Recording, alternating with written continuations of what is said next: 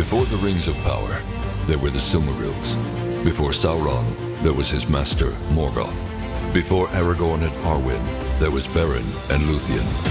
Welcome to Window on the West, where we explore all the ages of Tolkien's Middle Earth. With your hosts, Jonathan Watson, Michael Grumbine, and Dan Coates. Welcome to Window on the West. My name is Jonathan Watson uh, from theonering.com. I'm here along with Michael Grumbine and Howdy. Dan Coates. Hey, Uh, as we continue our journey through the Silmarillion, this week we're going to be going through Valaquenta, uh, essentially the second chapter of the Silmarillion. But before we do, we kind of want to take a, uh, a little jovial turn, maybe a little little bit of a game, have a little fun. Uh, something that we're going to call, All that is gold does not glitter. also known as, identify the Tolkien quote. So what we've done to see how good these guys are because Michael Michael has no excuse. He's read Tolkien his entire life. He reads it at least what once a year. The Lord of um, the Rings. Sure, once a week maybe. Yeah.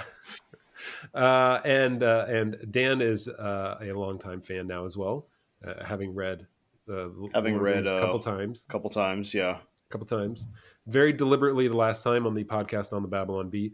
Uh, but here's what I've got. I've got I've got four quotes that we're going to look at, and it is your job to determine which one is Tolkien. And uh, bonus points if you can tell me who is, who actually said the other fake quotes. We'll see. We'll see if you guys are really even that good. You might. You might get it. I don't know. We'll see. So I'm gonna. Here's the first one. Uh, the quote is: "It is safe to assert that no government proper ever had a provision in its organic law for its own termination." All right. It is safe to assert that no government proper ever had a provision in its organic law for its own termination. So the next one, uh, the next one is government is an abstract noun, meaning the art and process of governing, and it should be an offense to write it with a capital G or so as to refer to people. The next is this. The working men are the basis of all governments for the plain reason that they are the most numerous. The working men are the basis of all governments for the plain reason Hmm. that they are the most numerous. And then my last quote for you guys to uh, to earn your Tolkien bona fides is the increasing complexity and precariousness of our economic life have forced government to take over many spheres of activity once left to choice or chance. The increasing complexity and precariousness of our economic life have forced government to take over many spheres of activity once left to choice or chance. So one of those is Tolkien, and One the other three Tolkien. are not. And the other three are not. Exactly. What do you I you? only recognize one of those quotes. Um, I, I think I've read, I've read another one, but I can't place. I can place one of the quotes, Oh. so I'm down to three. But I'm not telling Dan which one I can place. that, isn't, that isn't Tolkien. All right. Um, if you All if right. you if you guys you guys ha- each have an answer, I do. I have an answer and I have a reason, but we'll see. I'll take. right. I'll take a guess. all right, go for it, Dan. You go first. I think the Tolkien quote is the second one. Government is an abstract noun, meaning the art and process of governing, and it should be an offense to write it with a capital G, or so as to refer to people. Hmm. And why would you say that- that? I think I've read that before, and I think that was a letter that Tolkien wrote to either his son or somebody. I don't Oh. know. Sound Okay. right? That's pretty specific. I don't know, Michael. What do you think? Um, so my my uh, vote is the same as Dan's, and the but I don't I did not know of this letter if there is a letter if he's right. But my the reason so I know the first one is not the first one is Abraham Lincoln, and You are correct. um, it's That is correct. it's a great quote Yep. from Abraham Lincoln. But the second one, I'm going with the second one for the reason that Tolkien, being a philologist, is very concerned with words and their use, and al- always. And so, his this is a quote about word use, and so that's my guess is the number two for the for the reason of philology. Wow, you guys are amazing. You, both got it right. I got to make this a lot harder. That's incredible. No, but I like That was pretty good, actually. Yeah, There's Dan, that you even remembered this. So clearly, you've read this somewhere else. Not only have you read The Lord of the Rings So- twice, you've read all of his letters and have memorized them. No, no, no, no, no. it must be just something I found in my anarchist days. That's what they all say. Uh, wow. And Michael, yeah, I'm not surprised that you brought that up because that was one quote where, yeah, that that would be a tip of the of the hat towards being a philologist, right? The the word, the noun, and and that sort of approach that he took uh, in that phrasing of it. But it was a letter to Christopher Tolkien, November 29th, 1943. Hey, Uh, Very good. Damn. Wow, Dan. Impressive. Very impressive. is the next well quote is the next quote about the working men Karl Marx? no, No, Good. No, it's not. no. Do you know who that is, Michael? You got you got. Uh, No, I, I don't. But I don't. I know Karl Marx's style, and Yeah. that does not. That ring is true actually also Abraham Lincoln. Oh, okay. So that, Ah. that quote is the working men are the basis of all governments for the plain reason that they are the most numerous. Yeah. Hmm. I'm, I'm not sure exactly from what, but it's a it's a quote from Abraham Abraham Lincoln. Um, nice. The last one, the increasing complexity and precariousness of our economic life have forced government to take over many spheres of activity once left to choice or chance. Uh, Sounds socialist to me. Milton Friedman. it's there's a there's a good chance uh, Tolkien read this before it was published. Hmm. Oh, You want to take a guess now? Hmm? Yeah. Could it be C.S. Lewis? So yeah, that's uh, C.S. Lewis. Oh shoot, I lost where that's from exactly, but that is a quote from C.S. Lewis. Nice. Well, Tolkien would uh, would have Lewis uh, executed then because he used government with a capital G. Well, I don't know. That was just copy and pasted from. Uh, yeah, That- I, I I don't know if that was literally exactly how, how Lewis wrote it. So we won't uh, we won't judge him based on the. Oh, okay. well, and positions. besides, Tolkien and Lewis had plenty of uh, stiff argument um, in that time. So.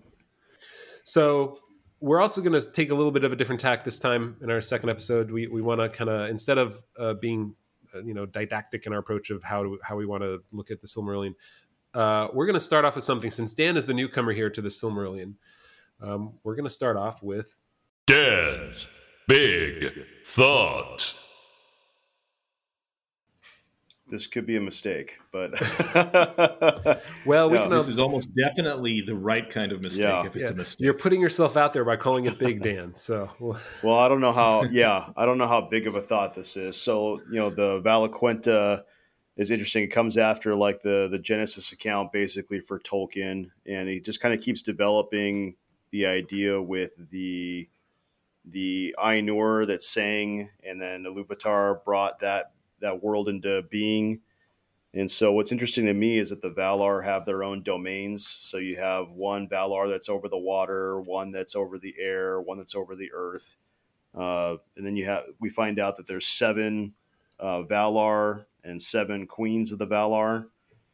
And so, the, the my big thought, I guess, was the contrast between those Valar and Melkor, who we find out, and, and this kind of touches on a thought that I had from last week too. I have thoughts that fold into other thoughts apparently, but it, it kind of reminds me of something I was starting to get into last week where Melkor was given the greatest gifts of power and knowledge and how that kind of folded into for what I was thinking of like the problem of evil, um, getting into that whole free will predestination thing of everything's been sung uh, already and then it, it, it then it goes into being but the idea that you know why was Melkor given the greatest gifts of knowledge and power?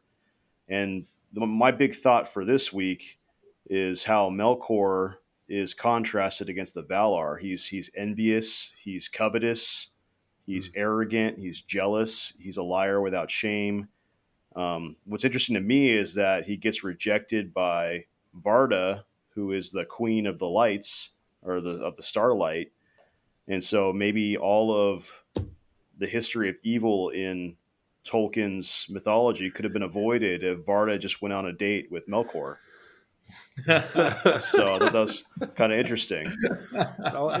every every destruction in the history Yeah. of man it comes back to unrequited love. Really. Yeah. That's So what's interesting to me is it kind of gets into for for me this whole idea of how of how this character of Melkor that Tolkien is bringing up is that he can only corrupt.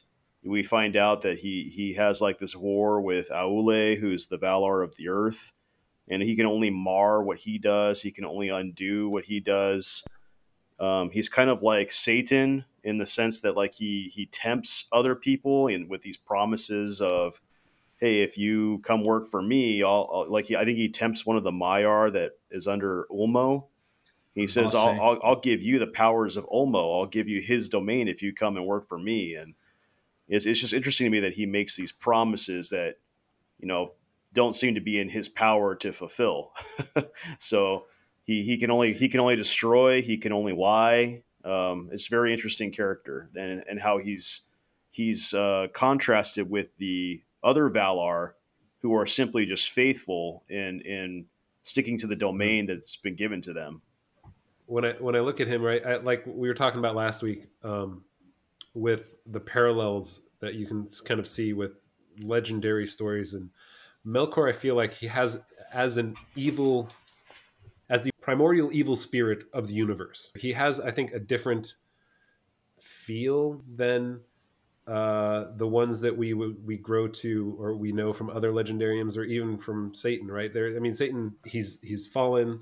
Uh, he rebelled, but there's so much more depth to Melkor and the relationship he has with the Valar, which we don't learn about necessarily um, when it comes to the, the Christian approach.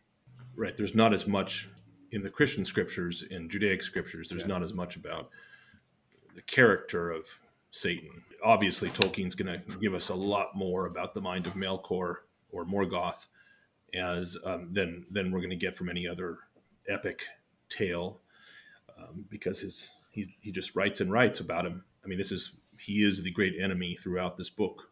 Yeah, Sauron comes in only in other books. I mean, he, he makes an appearance or two in this book, but but um, especially near the end, he makes more than one appearance. But yeah, but uh, he's Morgoth is definitely the chief foe for the first part of the book. yeah, So there's it is, it is interesting the, the the the similarities and differences. You know, it's fascinating to me that Tolkien created a hierarchy in the way that you know is easily crosswalked with with um, other pantheons of gods from legend. Mhm. Even mentions that the people of Middle Earth thought of the Valar as gods, and so there's a there's a clear parallel there. Um, and you can you can tie a number of the Valar to directly uh, in myth. For example, Poseidon and Ulmo, Sure. Or there's there are tremendous uh, yeah. Or similarities even between the two. even Zeus and Manwë. Yes, although Zeus is um, a lot more fierce and direct. Manwë, Manwë's descriptions are very interesting to me. For example, to compare the two, Manwë and Melkor were brothers. Melkor was the greatest in power, Mhm. but it said of um, it said that uh, the mightiest was Melkor, but Manwë was the dearest to Iluvatar and understood most clearly his purposes Yeah, and and we will see also that Manwë is someone that he he has a lot of trust. Like he keeps hoping that his brother is going to be able to be reformed throughout this book. Hmm. And and um, what's interesting to me is that he sees clearly the purposes of Iluvatar, but he doesn't understand evil um, the way that Iluvatar does clearly from the beginning, because Iluvatar explains to Melkor exactly how it's going to go with him Yeah. that he's going to keep trying to destroy and sow discord, and it's going to keep be turned turned back to Iluvatar's own purposes. But Manwë keeps seeing, you know, he's he wars, he and the Valar war with Melkor for many years. But I won't jump ahead too much. But I do think that there's these strong parallels with other myth, mythos, and which Tolkien would, of course, not be trying to hide. the the particulars when it gets into um, the Maiar and the lesser beings, um, I, I always found those really interesting. The Valar enjoy Middle Earth. That's their jam. They want to be in Middle Earth. They love it. They love. They want to bring. You know, we'll find out. They want to bring the elves over. All that sort of stuff. It's the lesser beings, the Maiar. You know, Ossë, Ossë, and uh, Eonwe, and Olorin, and right those characters that get their feet dirty whereas like the Valar, so they're they're they're the heralds, they're the messengers, um, and so for all the love that the Valar have for it, it's like eh, we don't really want to get super duper involved in every little thing. Um, and going back to this, I always thought that was curious that you know, and, and we learned that without a direct call to them from a character later in the future to get them involved, like they won't get involved. And I'm not sure why that is, but I always thought that was a curious approach. I'm not sure if you guys have any thoughts on that. Yep, I think we're going to get clues about why. I think there's they're, they're going to say a few things directly. Um, I think there's a wisdom in them not getting involved. So so I do think I do think pretty much their primary job, interestingly enough, is done before the arrival of the children of Iluvatar. They are responsible for forming the earth Yeah. and for for bringing about the land and the seas and the and preparing a place for the children of Iluvatar, and that's their mighty work. And then ultimately this they end up having a secondary job of protecting the children of Iluvatar from Melkor. But when they do so, um, it doesn't always end well. No. And so for the children of Iluvatar, and so so I, I, think there is a wisdom that we're going to see some okay. some there. But you're right that there's far more interaction with the uh, with the Maiar, yeah. of which he has little to say in this chapter. Not nothing, Not but nothing. little. But no, no, no, And one of them, I, I, like this quote. This is one of the quotes that that stuck out to me, where he talks about uh, Sauron a little bit, uh, and he mentions um, in all the deeds of Melkor, uh, Melkor the Morgoth upon Arda, in his vast works and in the deceits of his cunning, Sauron had a part, and was only less evil than his master, in that for long he served another and not himself. So the only thing that made him less evil than Sauron was, or than Morgoth, was that he served Morgoth first before he only served himself, and that that was the one thing that made him less evil. And, and, and it's sort of a, an interesting statement of, well, he's not one hundred percent selfish throughout his entire life. He actually had to do something that wasn't only just for himself. I mean, maybe that's the argument. This that that quote stuck out to me, and I think there's there's some depth to that quote. That's what makes Morgoth pure evil, pure like he was all about wanting the control and wanting the power. And so the only reason Sauron isn't that quite evil is because he had to serve Morgoth first. And he was, and by extension, then, because I love that quote too, by extension, Sauron was that evil once Morgoth that, was gone. True. Because yes. then, he, because then he was the one. I mean, it, it, was all about him and his will and his desire to dominate. Yeah. yeah, that's right. My favorite quote of this entire reading, I have to admit, made me laugh. It's about Tulkas. Mm-hmm. Tulkas. He has little heed for either the past or the future, and is of no avail as a counselor. yeah, he'll just wrestle you. That's pretty much it. Tolkien has a few backhanded compliments about Tulkas throughout the Silmarillion. But he, in the end, what's funny is he is the one. It, it, it is interesting to me. It shows you Tolkien's hierarchy of values too because you know so he was a soldier served in a war understood the nature of using force to defend um, also understood the, the terrible nature of war and so he makes the greatest warrior of the valar the least of the valar hmm.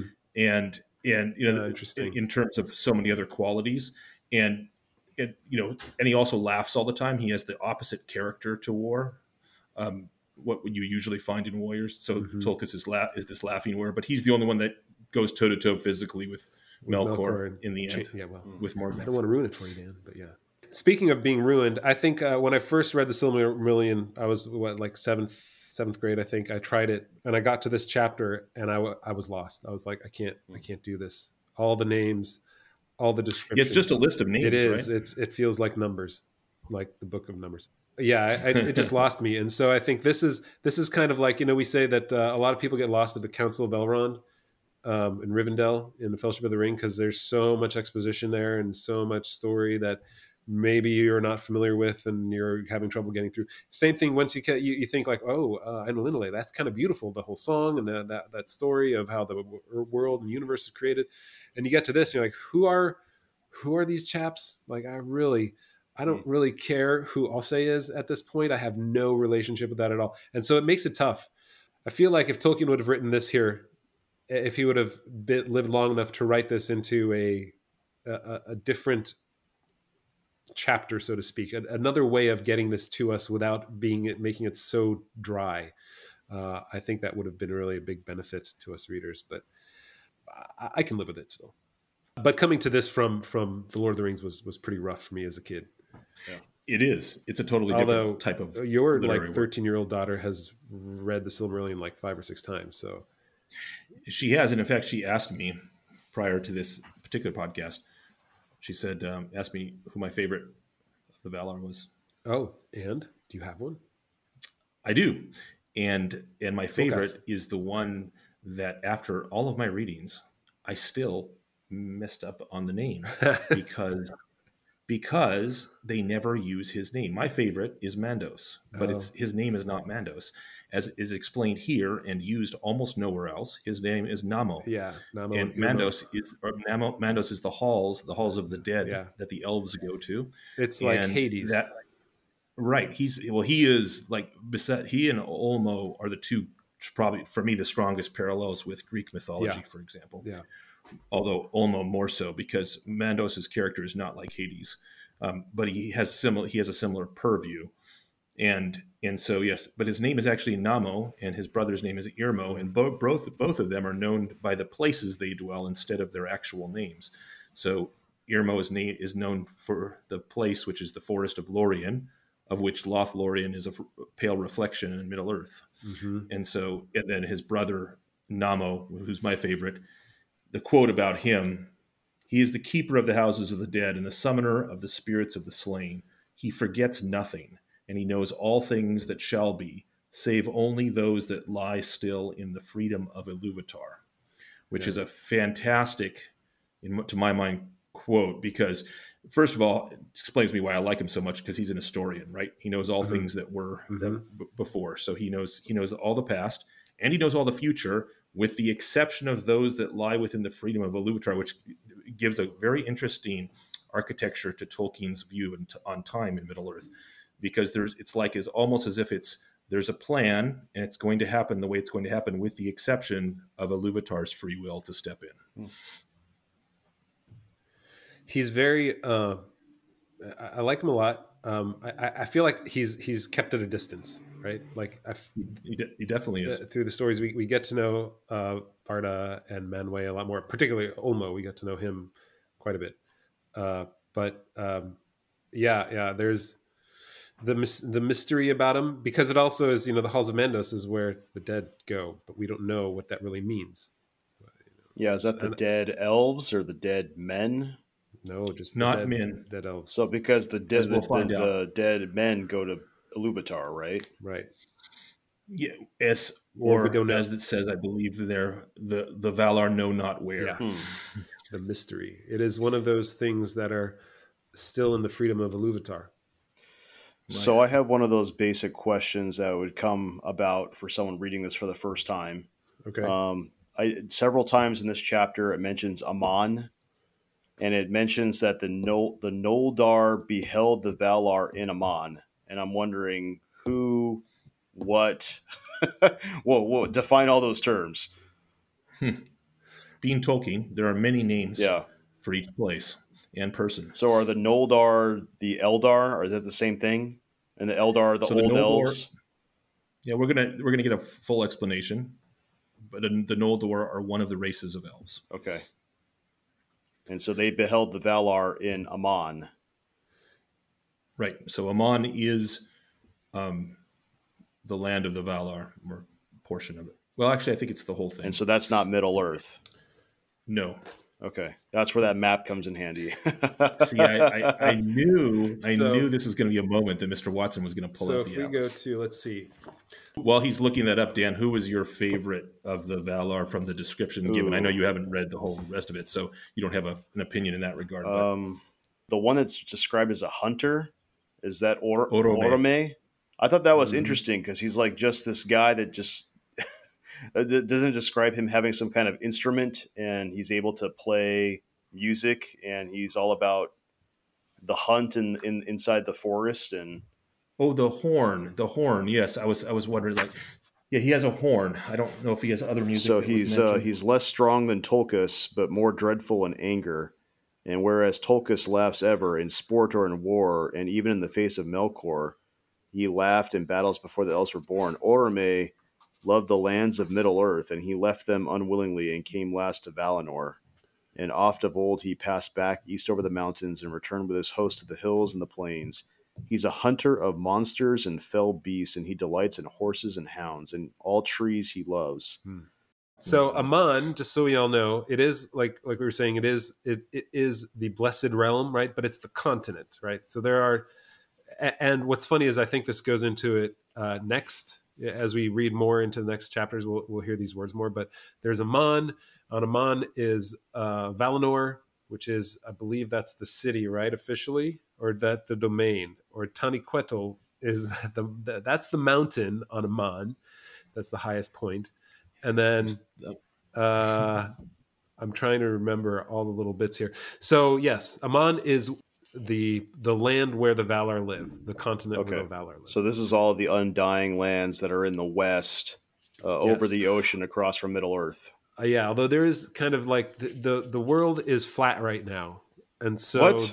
Yeah, It's a flat Earth. it's a flat Earth. It is indeed. Really? Yes, there are. So if you see, like, there's the encircling ocean, there's the the the edges of the world. Like you can look at the map, and if you have it with you, get Yeah, Yeah, yeah, yeah. If if you look at it, it'll say like you know it's flat and there's the encircling sea, and then there are the edges, and then you can't go beyond that.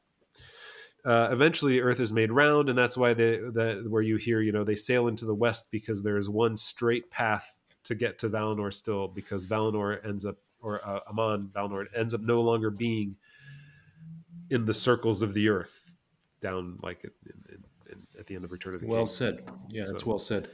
clearly there's a lot to uh to remember dan you don't know all this yet come on Yeah. So when uh, when Frodo and everybody leaves Middle Earth and they sail west, they don't actually sail west in the sense of sailing around the planet. They they they take enter, the they, enter straight they, they take a straight path off Yeah. into some other realm.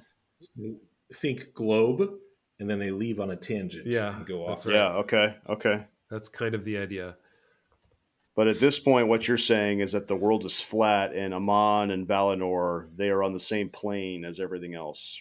yes Correct. Yeah. Okay. Yeah. I totally did not get that reading through this the first time and and it doesn't and it doesn't make that much difference actually like the, the way the way it works um, it makes a difference at a few points but Yeah. but not not in the way where it's always referring to the earth being flat or anything like Yeah. that i mean for all intents and purposes when people interact with the earth and the people around them they treat it as flat anyway because it's it, when it comes when it comes to stories and such um, there's very little that has to do with the earth being Yeah. round that affects that affects this the the inner workings of a story. Now that we've shocked him with the flat Earth theory, Yeah, I. I had no idea Tolkien was we're a all flat, flat, earther. earthers Yeah. we're all flat Middle Earthers. We're not flat Earthers. I liked his passage on Olorin, um, or Lorin, and as we often say, yeah and you know about how how you know even he's noteworthy even before the main story. yeah So um, it's Ol- Olorin is Gandalf. I think you know that, Dan. I didn't know that. So now I do.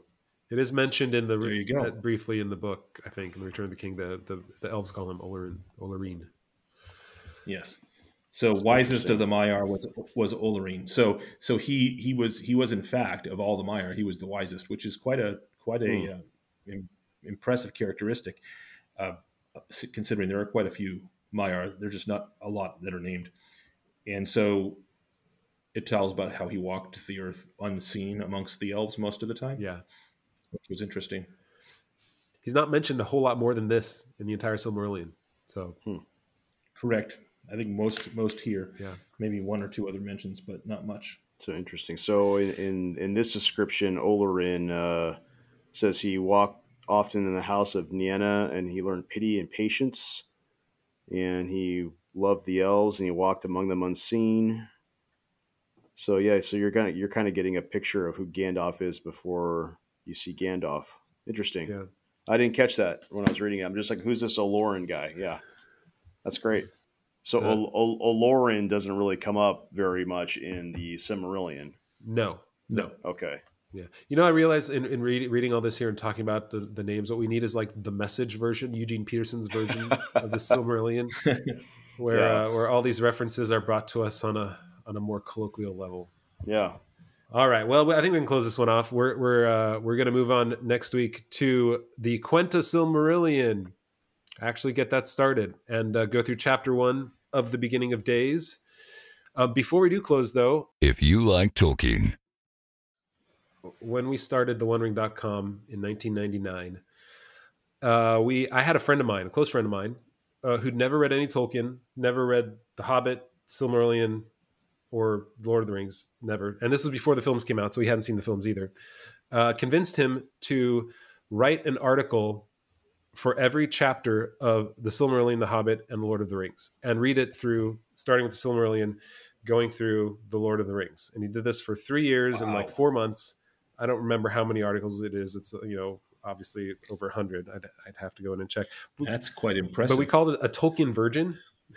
so uh, and it was quite popular like we got we got thousands of views or tens of thousands uh, weekly on it and uh, there were you know deep discussions on our message boards at the time which are no longer around but uh, but we do have that still up so if you're curious you can go to the onering.com slash virgin and that'll forward you to a list of all that and it'll be in alpha or in uh, chronological order um, and it's it's it's a fun read um, it's old now uh, but it's uh, it's still just going through the Silmarillion, and it's interesting because he his take is from the Silmarillion first, then to the Hobbit, then to the Lord of the Rings. Oh, wow. And so he has the entire knowledge of the Silmarillion before going into the Hobbit and the Lord of the Rings. And so when he comes up at the end and, and he goes through the bits of history that we see uh, in the Lord of the Rings from the Silmarillion, he has that knowledge of who those characters are. And when they're brought up, it was really interesting to see him read through the Lord of the Rings with the knowledge of the Silmarillion already um, buried in in his mind. Like he knew these things already. It was it was an interesting read. So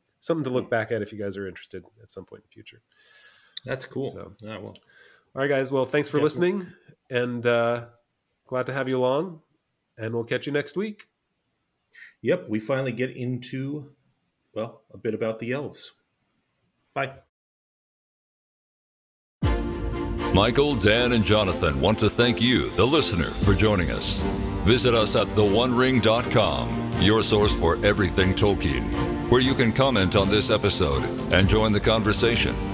This is Austin Robertson, bidding you farewell. May the wind under your wings bear you where the sun sails and the moon walks.